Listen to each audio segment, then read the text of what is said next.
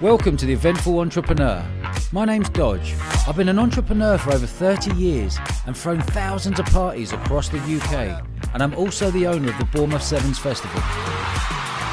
Everyone who knows me knows I love people, having a laugh and asking lots of questions. So I've been chatting to people with one thing in common they've all lived eventful lives. This week I'm delving into the eventful life of Andrew Pritchard. Andy went from a big name in the legal rave scene to one of the most prolific drug smugglers of modern times. In the first of a two part podcast, we chat about his massive warehouse raves in London, how he evaded the police for years, the moment his lifestyle caught up with him, and when he was forced to go on the run to Jamaica. Andy's had one of the most eventful lives of anyone I've ever spoken to, and this podcast is just half of the story. If you want to hear more like this, make sure you subscribe to this podcast. And if you want to get in contact with me personally, you can get me on Instagram under Dodge Woodall. I reply to every message. Here is the man himself, Mr. Andrew Pritchard. Andy, welcome to the show, mate. Hey, hi Dodge, good to see you. Yeah, mate, blinder. Let's um, let's get cracking. Let's roll all the way back. Where did you grow up, and how did you get into the uh, events industry? Okay, so I grew up in Stoke Newington, North London. Um, my parents, my mother was Jamaican. She came in 1951. Uh, she met my father in uh, 1958.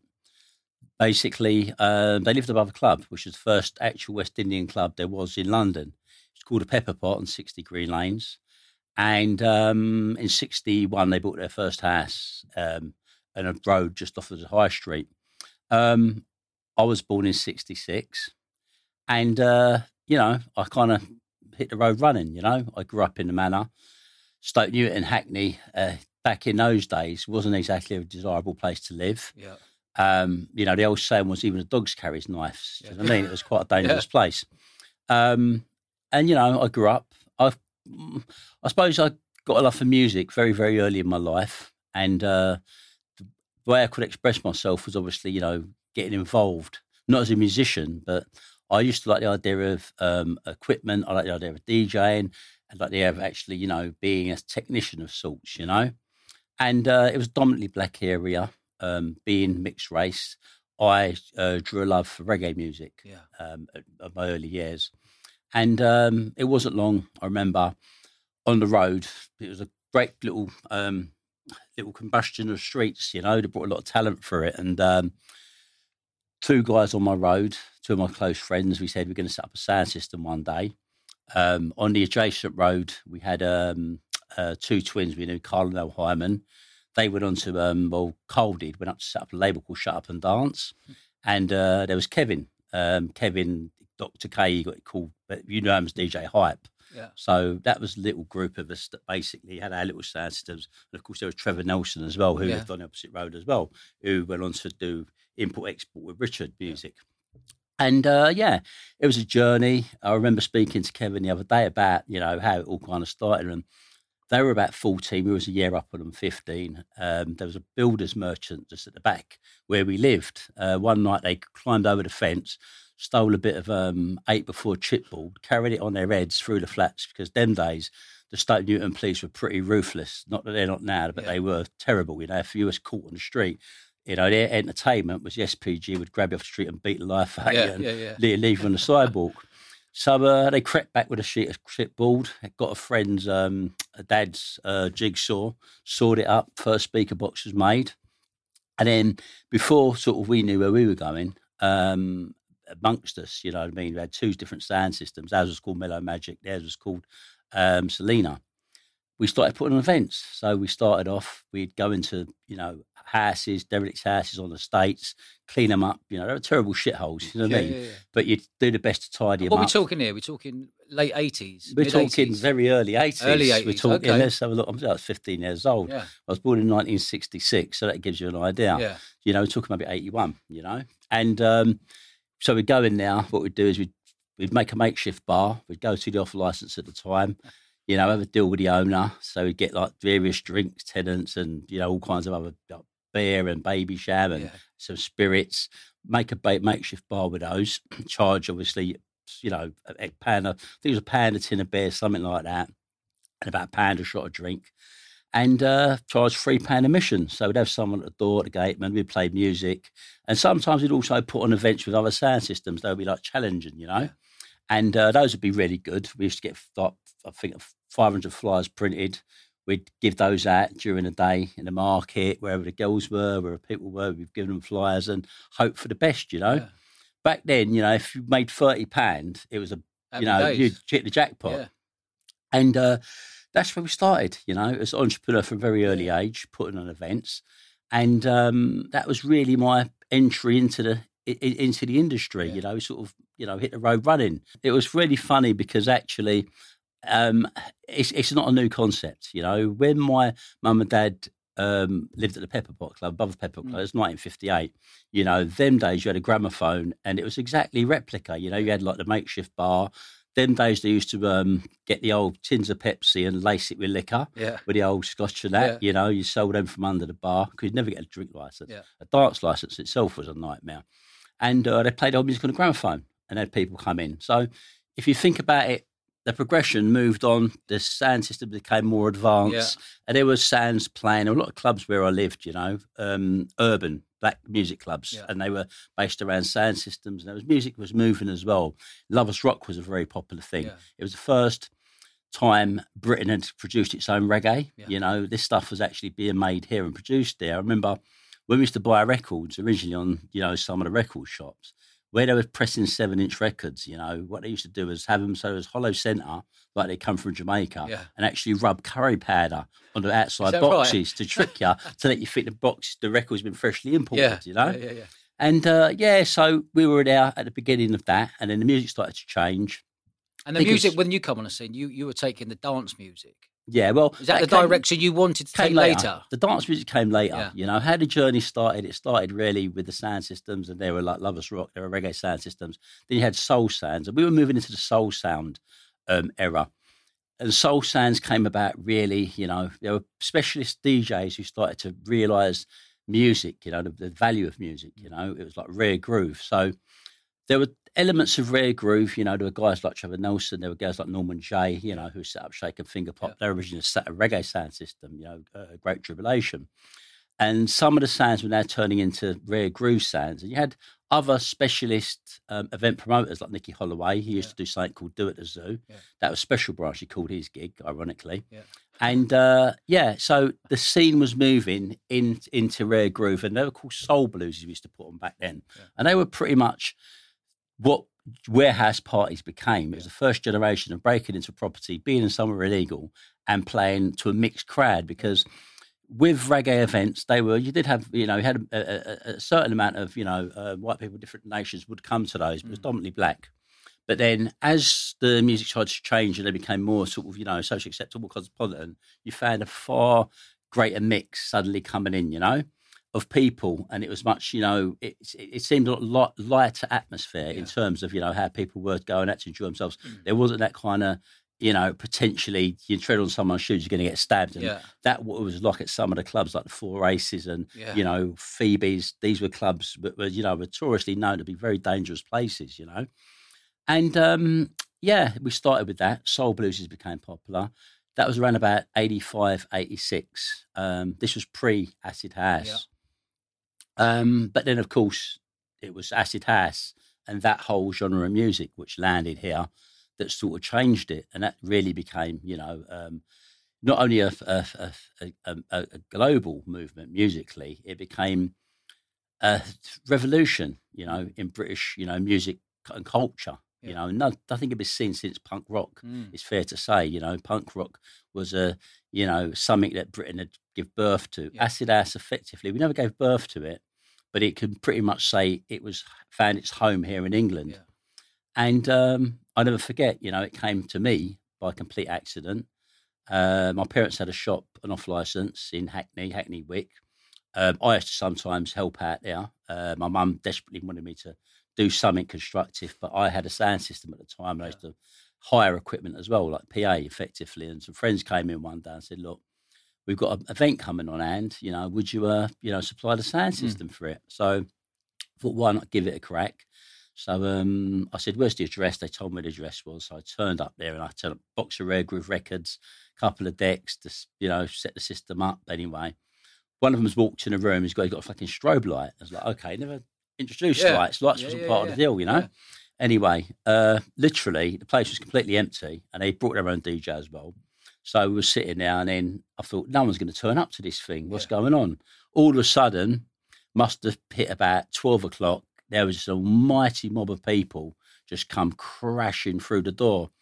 Um, the place was absolutely jam packed. And then, of course, it was a scene I've never seen before because the music was acid. Yeah.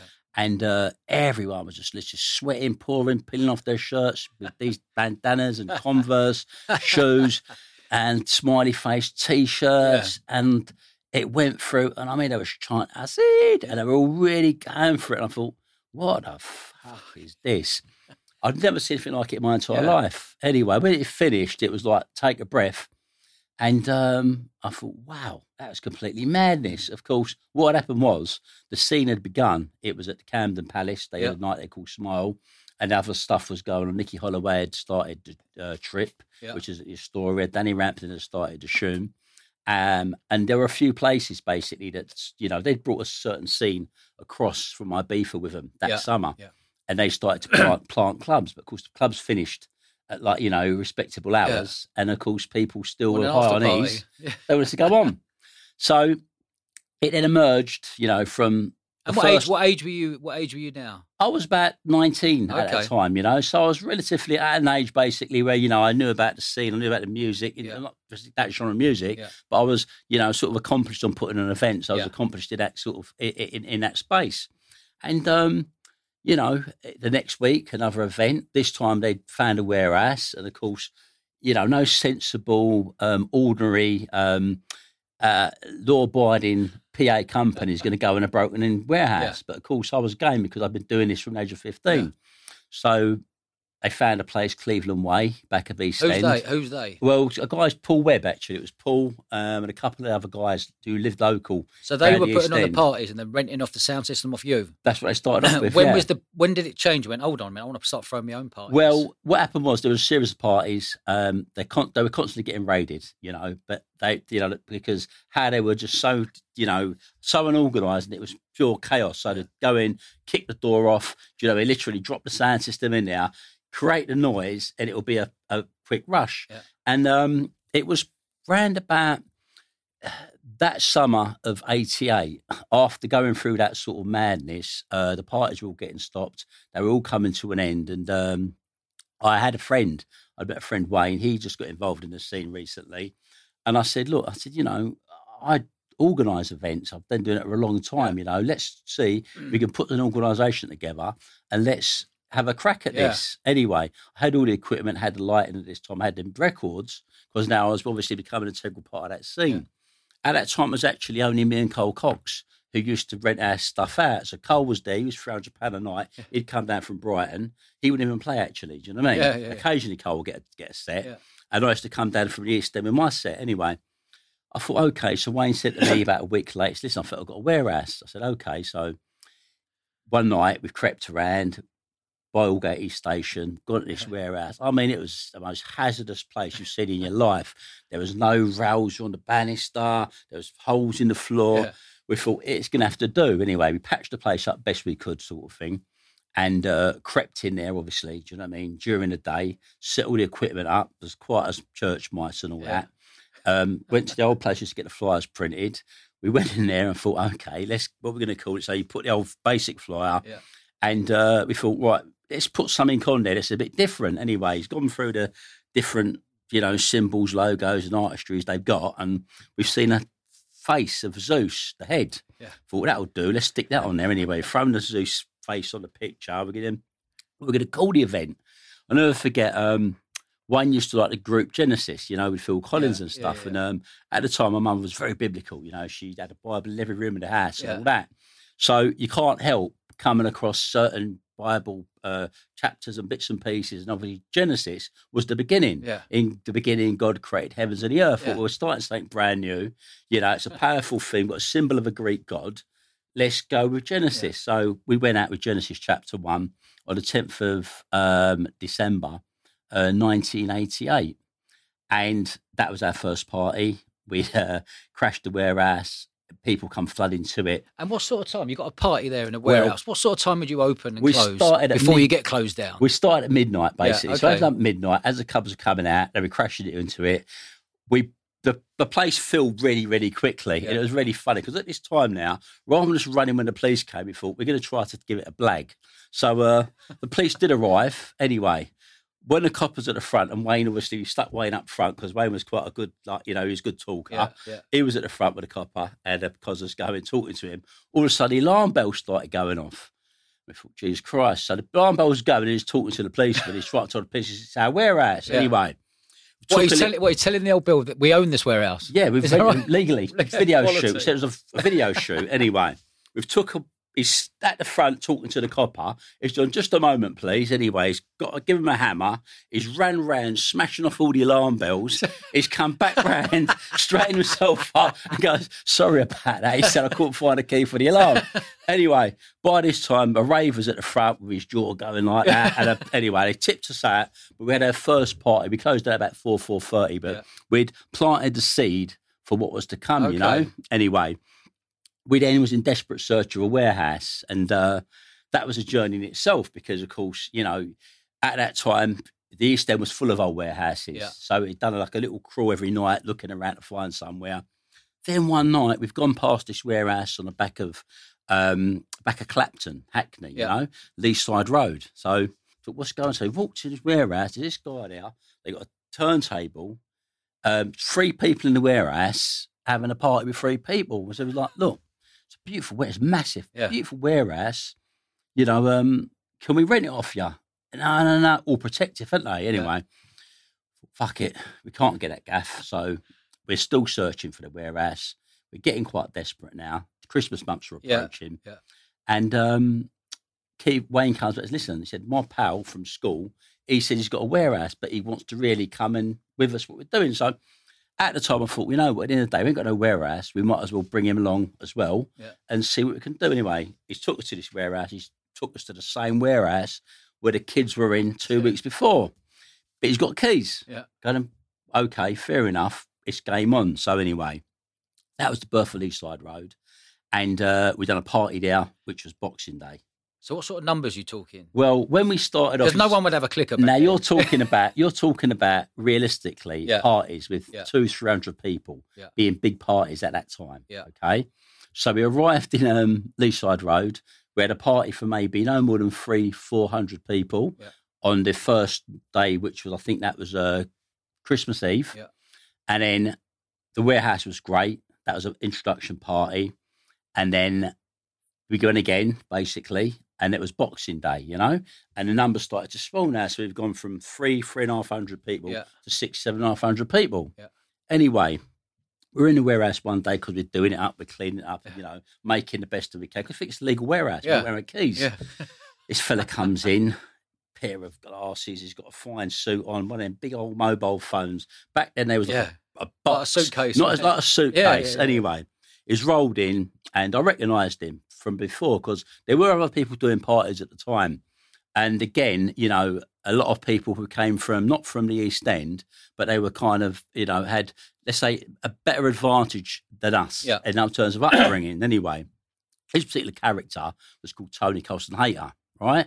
So Tony's turned up. Um, I recognised him straight away, and he said, "I do Sunrise." You know, he said, "We're an organisation. yeah, We're just setting up now, and you know, it's a great warehouse. Can we, you know, come on board?" Anyway, um, Well, We he, he wanted a JV, did he? yeah, he wants to come Okay, on board. Yeah, that's okay, how that's where that's how Sunrise really grew. They Yeah. grew Genesis. you know. okay.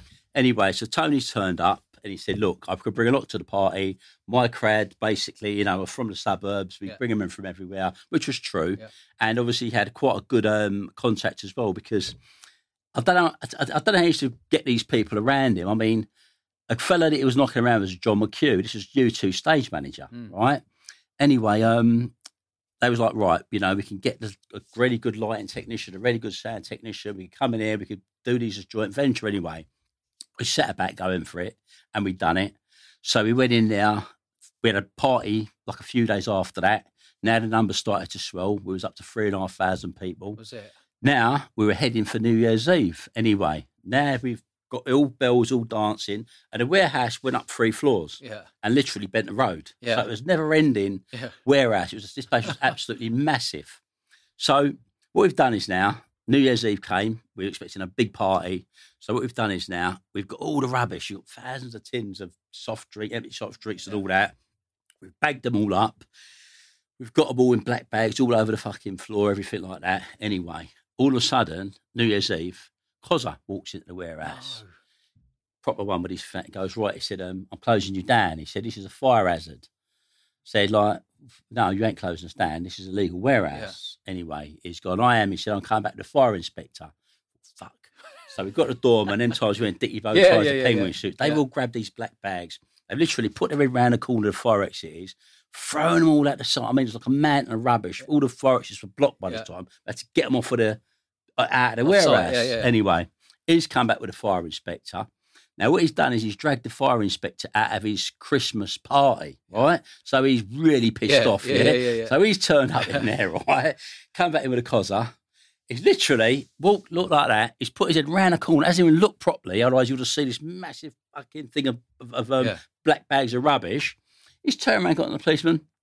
That's fine. They're fine to have their party now. But of course, that was it.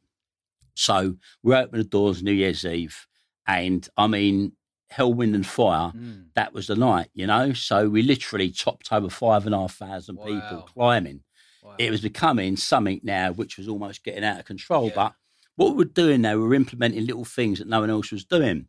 We used to go out in the West End because obviously, you know, we became really popular people on the Hmm. circuit. We become the epicenter of, you know, these young guys are sort of, you know, doing these massive warehouse Yeah. parties.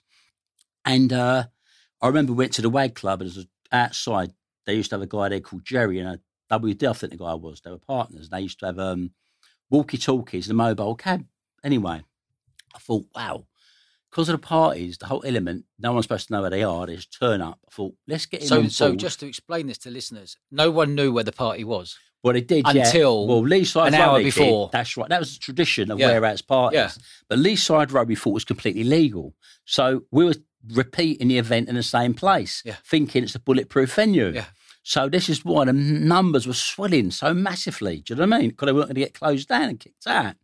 Anyway, he was a great invention, bringing Jerry to the events because Jerry was outside the events with his mobile cab office. Yeah. But the beautiful trade off was all these cab drivers, I mean, loads of cab drivers were giving out tickets, flyers to our events. So every person leaving the West End Could get there. at whatever time, getting into a cab, he was saying, listen, I know a party on, right? Give them a fly and drive them there. Quality. So we found ourselves a situation whereas the surplus of the nightclubs in the West End, right, were all their punters were leaving from there, coming straight to us.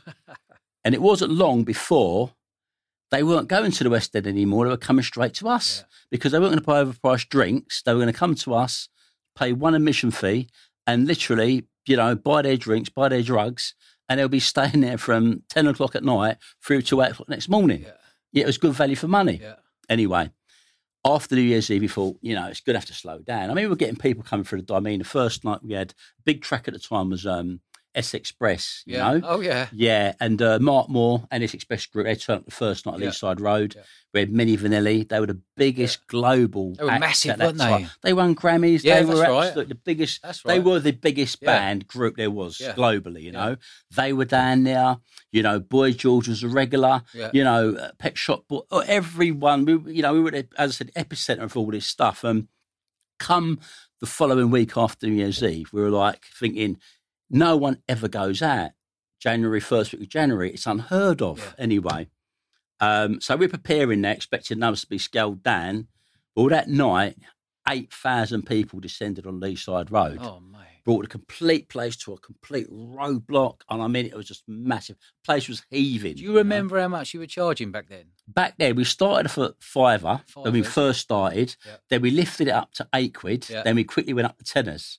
And then with it, the drinks went up as well. So Yeah. as we were getting more, Yeah, yeah, we started increasing. and there were right? still more people and, coming. and it was coming and coming and coming and coming. Anyway, and that's a lot of money back 30 years ago. yeah. So when you're rubbing them sort of numbers out, you're talking about money. And it wasn't a question of once a week. We're doing three parties a week. Yeah. Do you, what I mean? So remember? we do you remember the it. point where you're like, I think we've hit the jackpot, lads? Well, I'll tell you the truth, right? Because we were actually we were actually driven by the music, we were driven by the atmosphere, Yeah.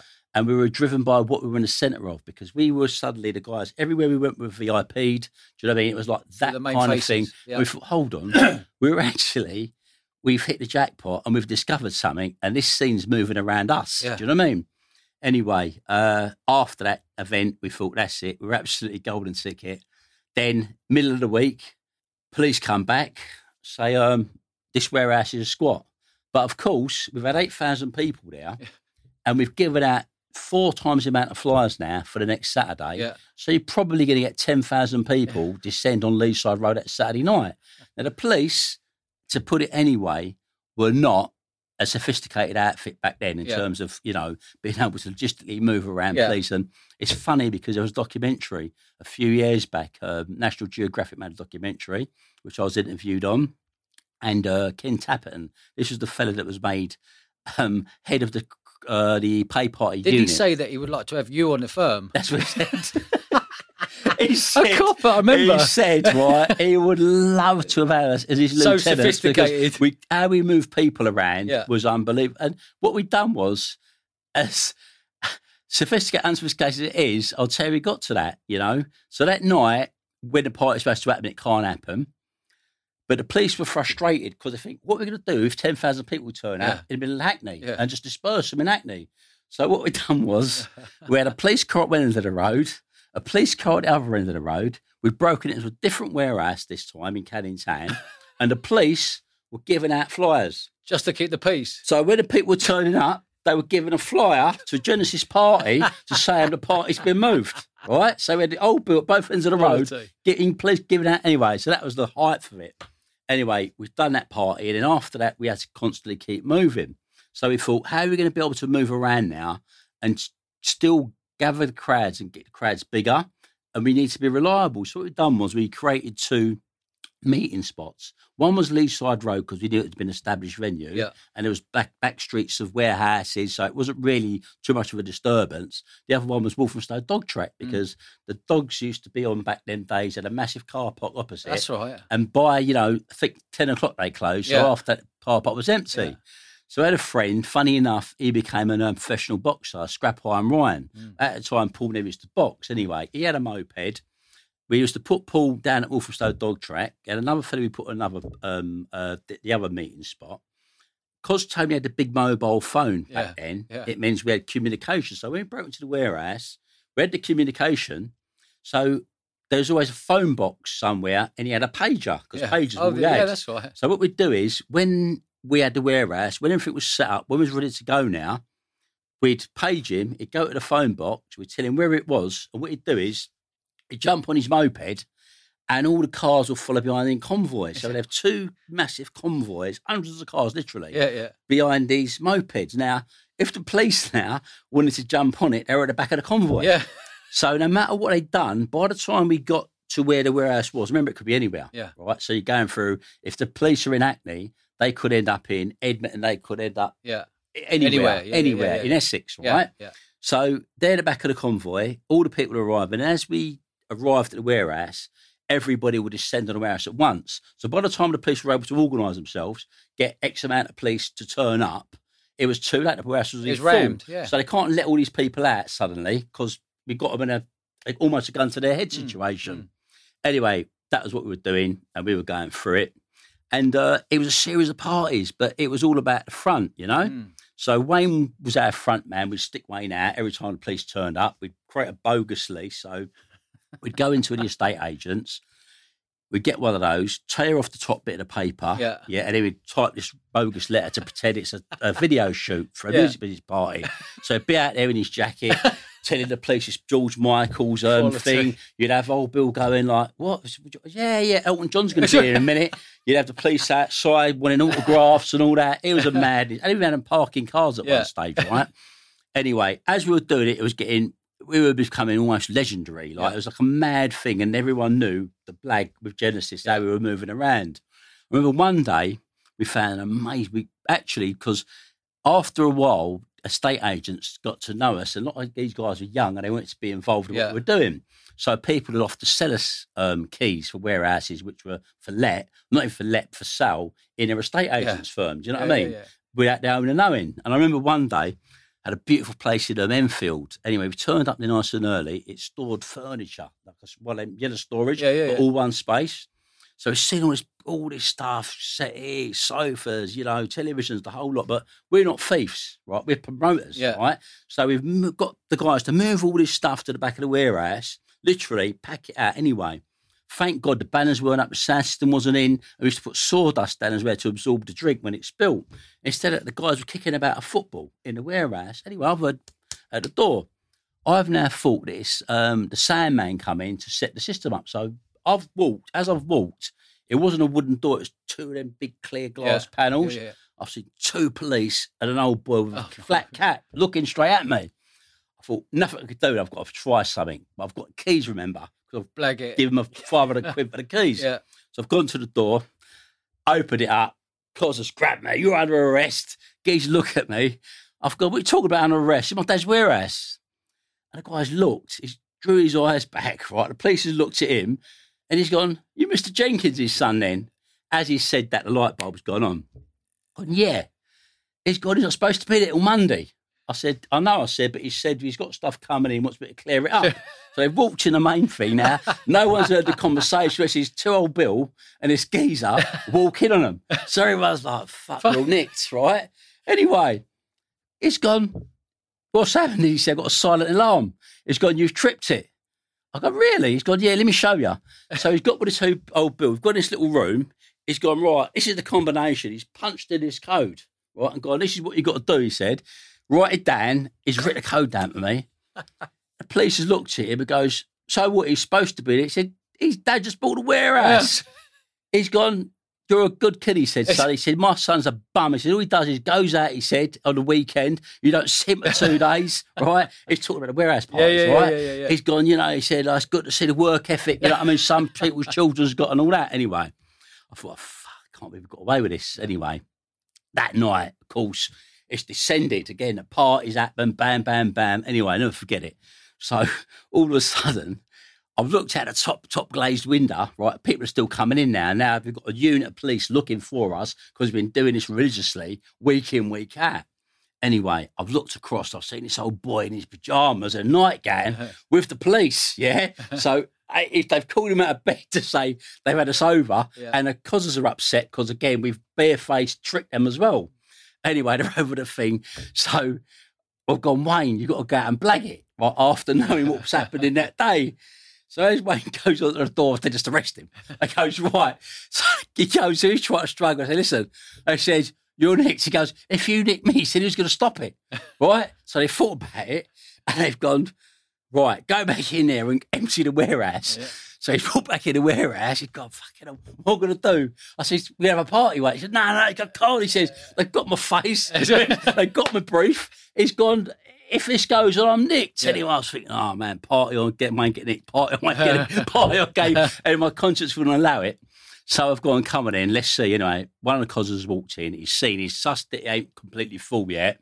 So he's walked back outside and gone, right, if you don't empty it now, the right score's coming in. Right. I thought, oh, he said mate, I he could- said what the right. if you don't empty it now, the right squad's Wow. coming in. So they've got old Bill Cross now, they've got the shields, they've got Yeah. the they've got the helmets. yeah. Thinking, we don't need this because I had this before once Yeah. at the beginning of the scene. I remember one day at that time. How, um, important, how important was the ecstasy scene coming in at that it was, time for it was your massive. parties? It was massive. It was massive. Anyone that says it wasn't will be lying, you know. How Um, massive? it was. I would say ecstasy in at that time in those parties was ninety nine percent of what those parties were really about. Yeah. And anyone says it wasn't will be lying. Yeah. You know. so the scene before that was all about alcohol, booze, trouble, scenes fights, and then the scene that you created was ecstasy, rave scene, everyone loving each other. it and was partying. it was mad because the scenes before those, Yeah. okay, you know, the local pub was called the Flying Bottle. Do you know what I mean? Yeah. That was what it was like, literally. Yeah, yeah. it was a lot of people from different. You had two, you had two separate scenes. Mm. Okay, you had a white scene, which you know the white guys were predominantly football hooligans. A lot Yeah. of those guys, yeah. So you had the different firms. You had Chelsea, you had West Ham, you had Tottenham, you had Arsenal. You know what I mean? You had those kind of people who would go to certain kind of pubs, Yeah. certain kind of drinking clubs. It was very clicky. Then a black scene. Do you know what I mean? Which were like the soul blues, like the uh, reggae. You had that, and that was clicky as well. So you had these two clicky sort of scenes, and these extremes now. Yeah. I'm not talking about the middle woker ones Yeah, I talked right, about yeah, earlier. yeah. You got the two extremes, but two extremes suddenly wanted to be part of this scene. So when they were going, they were dropping a pill Yeah. and everything was forgotten about. Yeah. So they'd be arch enemies. And I mean, we had it. in the stadium, ICF in the city firm, It was- fighting other firms Listen, in the it- day, and then in the night time day- loving each other. In the day, they used to go around because a lot of our doormen were connected to the ICF, Yeah. you know. Colton, and, uh, Colton Leach. Colton, yeah, Colton's Yeah. first. So Colton was one of, we had 12 door, we had, we had a firm. So when you were throwing these parties, did you ever have the fear that someone's going to come in as a promoter, as a young twenty-year-old, going, Yeah. I'm taking 20 grand, 50 grand, 100 grand, 200 grand. Do you ever have the, f- the fear that someone would come in and try Listen, and nick the money off you? Would that would have happened all day long? Yeah. There was no question of that about that. And um, understand back then there were people, especially the areas we were doing parties in, were doing armed robberies. And I mean, one individual, he went and robbed somewhere, and he and he grabbed over a copper, threw him in the boot of the car, and was driving around with him in the back of the car. Do you know what I mean? And that was the level of armed robbery back Yeah, then. They were yeah. fearless people, Yeah. right? So to turn up at a door and snatch 100, 200 grand is a massive payday when they're putting their liberty on the line every day for 20 quid. Do you know what I mean? So it was one of them ones. It was like, we're going to get robbed there. We've got to get robbed there. But when um, the our door came in, basically. Who had the idea of going, look, we need to get protection? well, the Was thing was yourself? this. Well, no, it was quite a mad thing because we all decided we had to step up the security. Yeah. And it was Wayne's dad. He used to work as a regular doorman at one of the clubs in uh, Mile End. Yeah. And uh, he worked as quite a good little further doorman. And uh, parties were getting quite clicky.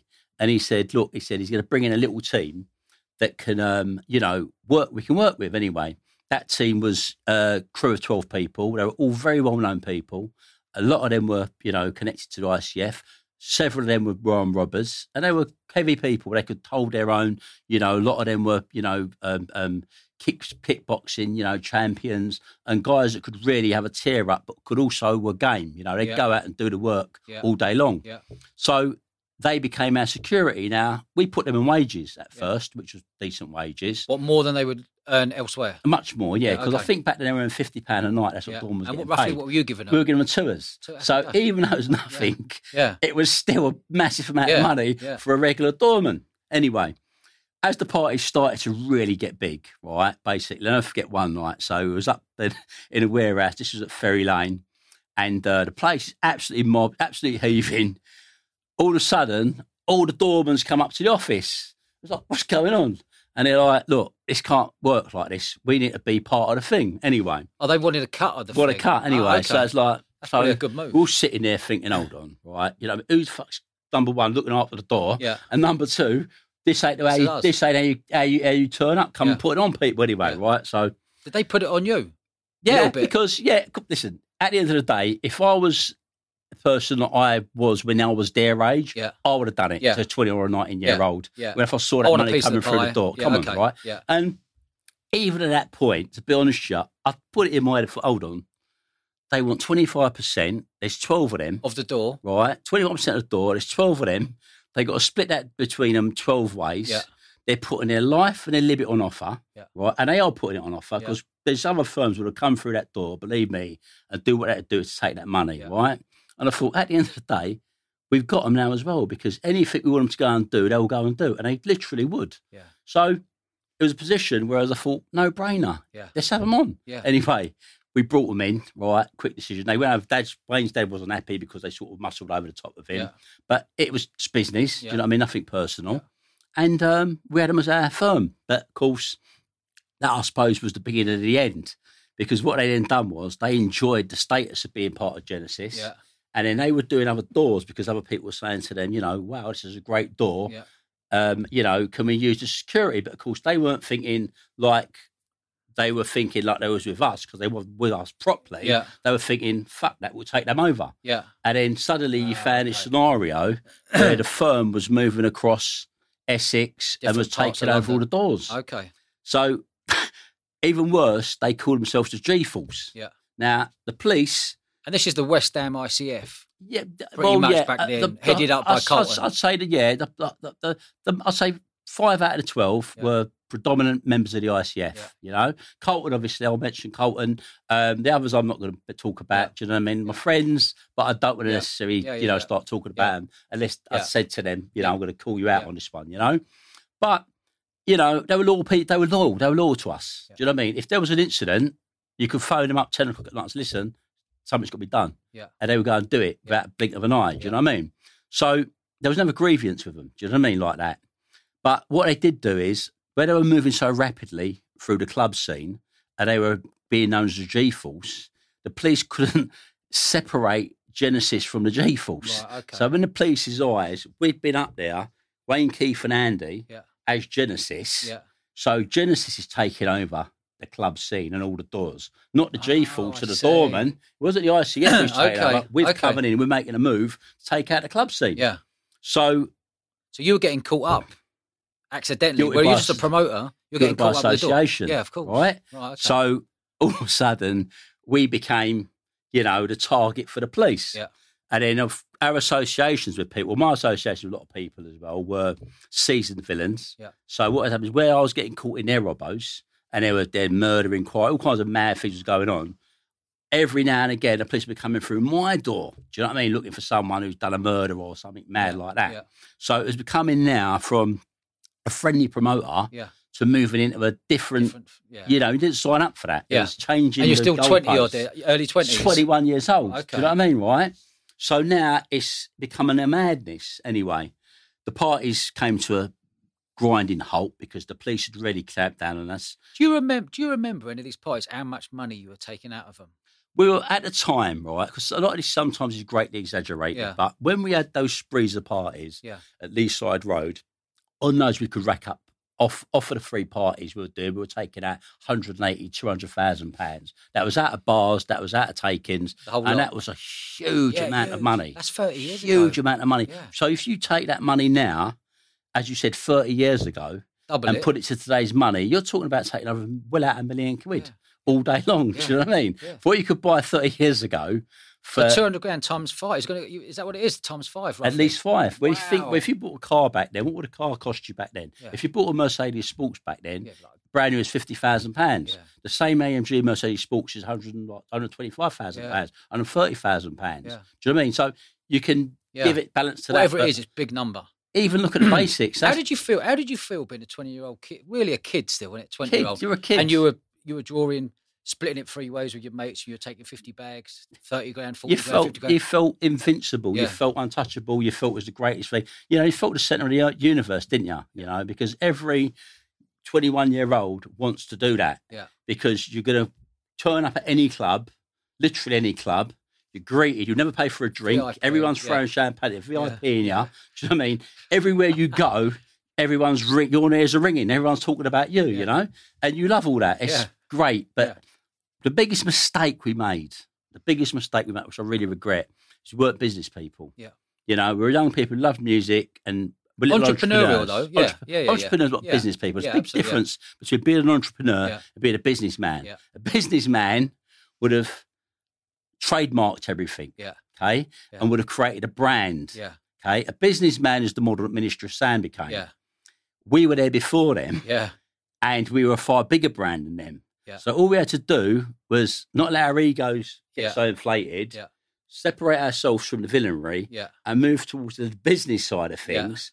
And it will be a different story now. You wouldn't be talking about the parties and talking about other stuff I went on to do. Yeah, We'd be talking about, you know, the launch of the record label yeah, that's right. or all the other Magazines, stuff, the- magazines, yeah, the clothing yeah. brands, Yeah, all the stuff that would have went with that gravy train. Yeah, Do you know what I mean? yeah. But there's an old saying, and that's that you can't put a, uh, you know, a young head on old shoulders. Yeah. You just can't do it. You have to learn Did you from have did you have did you have a mentor anywhere, or was it just learn off the cuff? Back those days, no. I learned off No. the cuff. You know, Yeah. it was my, I was on my own journey. Yeah. You know, I loved music. That was enough to drive me. And you know that was it. It was at that stage. It was a new because you couldn't you could get a mentor in terms of you know who could teach you about you know logistics. Just someone, and just stuff. someone who's been there before and got the T-shirt to go. You know what I'd do now is I'd create a trademark. I'd get in contact with a lawyer? But Later back on, then, but back then, it probably wasn't even talked well, about. later on in life, I did. You know, Yeah. when I moved into the festival arena, Yeah. I did have a mentor, an amazing mentor. Yeah. You know, but back then we didn't have no- there was no examples because it was a brand new thing. No one had seen this before. Remember, we had club owners coming to us from the West End, very experienced, known club owners, were coming to us in the week and going, "Look, we want to buy in." Yeah. because this was something no one had seen before. So it was all young to everybody. Do you know what I mean? It was so at the beginning of it, really. You know. Why do you think that rave scene was so successful for you? I think it. A few things happened. It wasn't just down to one thing and being lucky. It was a sequence of events. It was a sequence of events. Number one, it was a political environment we lived in. It was, you know, Thatcher. Um, there was a lot of, you know, the stock market had went down. You know, people were really suffering. You know, a lot of empl- unemployment was out there. These areas were being really run into the ground, and people weren't feeling great. So you had young people who wanted to do something to rebel. Now, usually that results in violence or it results in some sort of rebellion. The injection of ecstasy coming into that made everyone love everyone. Yeah. So what it done, it put an euphorium together. So people could go out, they could take that drug, and they could feel great and they could feel united. Yeah. And what it done was it just grew and grew and grew and grew. And it looked at it as a movement, but not a movement of hate and anger or the stuff that kids do today Yeah. it was looked at as a movement of love. Yeah. Do you know what I mean? Everyone got on with everybody, you know, Yeah. everyone mixed together, you know, and that was a cultural melting pot at that time, Yeah. which you've never seen since in any shape or form, you know. I think that was the heart of the success of that. The timing was perfect, you know. They wanted something new. There hadn't been a new culture in terms of fashion and music since punk rock. You know, there'd been ska, there'd been other stuff that had come in, but it had all been reinvented. It would have been around once before. But this was brand new, you know, and people loved it because they could associate to it. Did you bring your own dealers in for, for your own events, or was it just or was it like free for all? No, Everyone crack no. on as long as I'm taking the door no. money and the bar. Back then, right, um, how those the warehouses worked, we were too busy doing what we were doing, which was actually organising the events and making money from the bar, making money from the um, from the door. Yeah. People didn't take long. People did realise this is a great network, Yeah. and you did have more organised groups then who were then being able to put their own people in there, and they could then, you know, obviously, you know, hold a good capture of ecstasy Mm. and a great market. You Mm. know, now later on, okay, when the parties did stop, What year? What year are we talking? The party stopped. the party stopped for us in 1990. That was when Okay. basically the Freedom Stance campaign happened. Yeah. It had all been brought to a grinding halt. Yeah. And basically, after that, as I said, the ministry opened and they were ready now to relook at licensing in a different way By putting people into proper clubs. into proper clubs. Okay. So the breweries understand took a hit Yeah. during this period of time because people weren't really drinking. Yeah. Pubs were empty. Yeah. So they had a lot of power and influence in Parliament. I think that had a lot of influence in closing us down prematurely, definitely, you know, to get them back into the clubs because you noticed the licensing changed, Yeah. you know. It went that people could stay in and they could drink in clubs all night and pubs right. because it had to come around, you know. We were living in this kind of dark ages almost in terms of clubs. And when you go to New York, places like that in Holland, they're open all night. Yeah. But we were there living 11 o'clock, it all closes Yeah. down, you know? So that was sort of where that journey had kind of, you know, found us there. We were kind of left, the music had stopped. We were left without a chair, basically, Yeah. right? Because we didn't look at clubs. We weren't going, you know, into that route. Warehouses was our thing, and that was where it was. Um, like anything, though, I am an entrepreneur. Yeah. I do look at opportunities, and it was inevitable. The next business that would come would be ecstasy Yeah. because I'd seen it. I'd seen the money that was being made at the parties. I had every contact in the world Yeah. in terms of, you know, they all went to the parties. So we were plugged in, you know. Opportunity came to me, and, um, you know, people I knew were closely involved with the manufacturing import of products. From what country? Holland. Holland. You know? Okay. And you know, uh, there was a, I had access to a really good pill which called a Love Dove back Yeah. then. You know, it was, eh, eh, you know, it was perfectly weighed. You know, had a split in the middle, so people could kind Yeah. of, you know, two it in Yeah, two, yeah. take half and half. You know, and it was a good clean pill. Yeah. So it was a first one of the first branded pills that people could rely on. Yeah. And I got involved, you know, in the distribution of that in a massive way.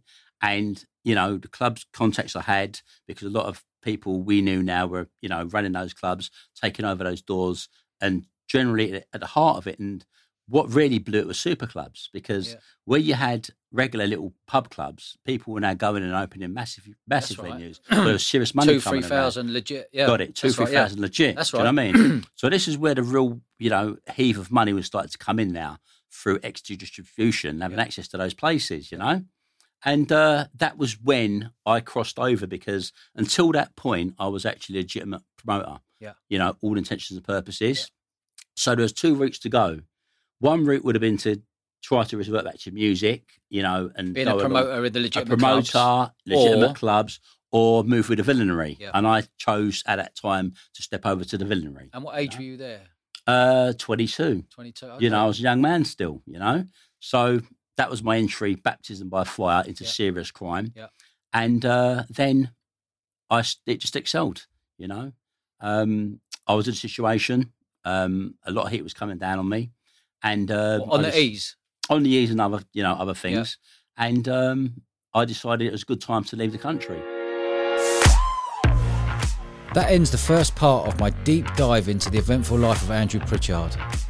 Join us again next week for part two as we talk about Andy's life on the run, how he became a drug kingpin of a smuggling empire, and when it all came crashing down. Trust me, you do not want to miss this next episode.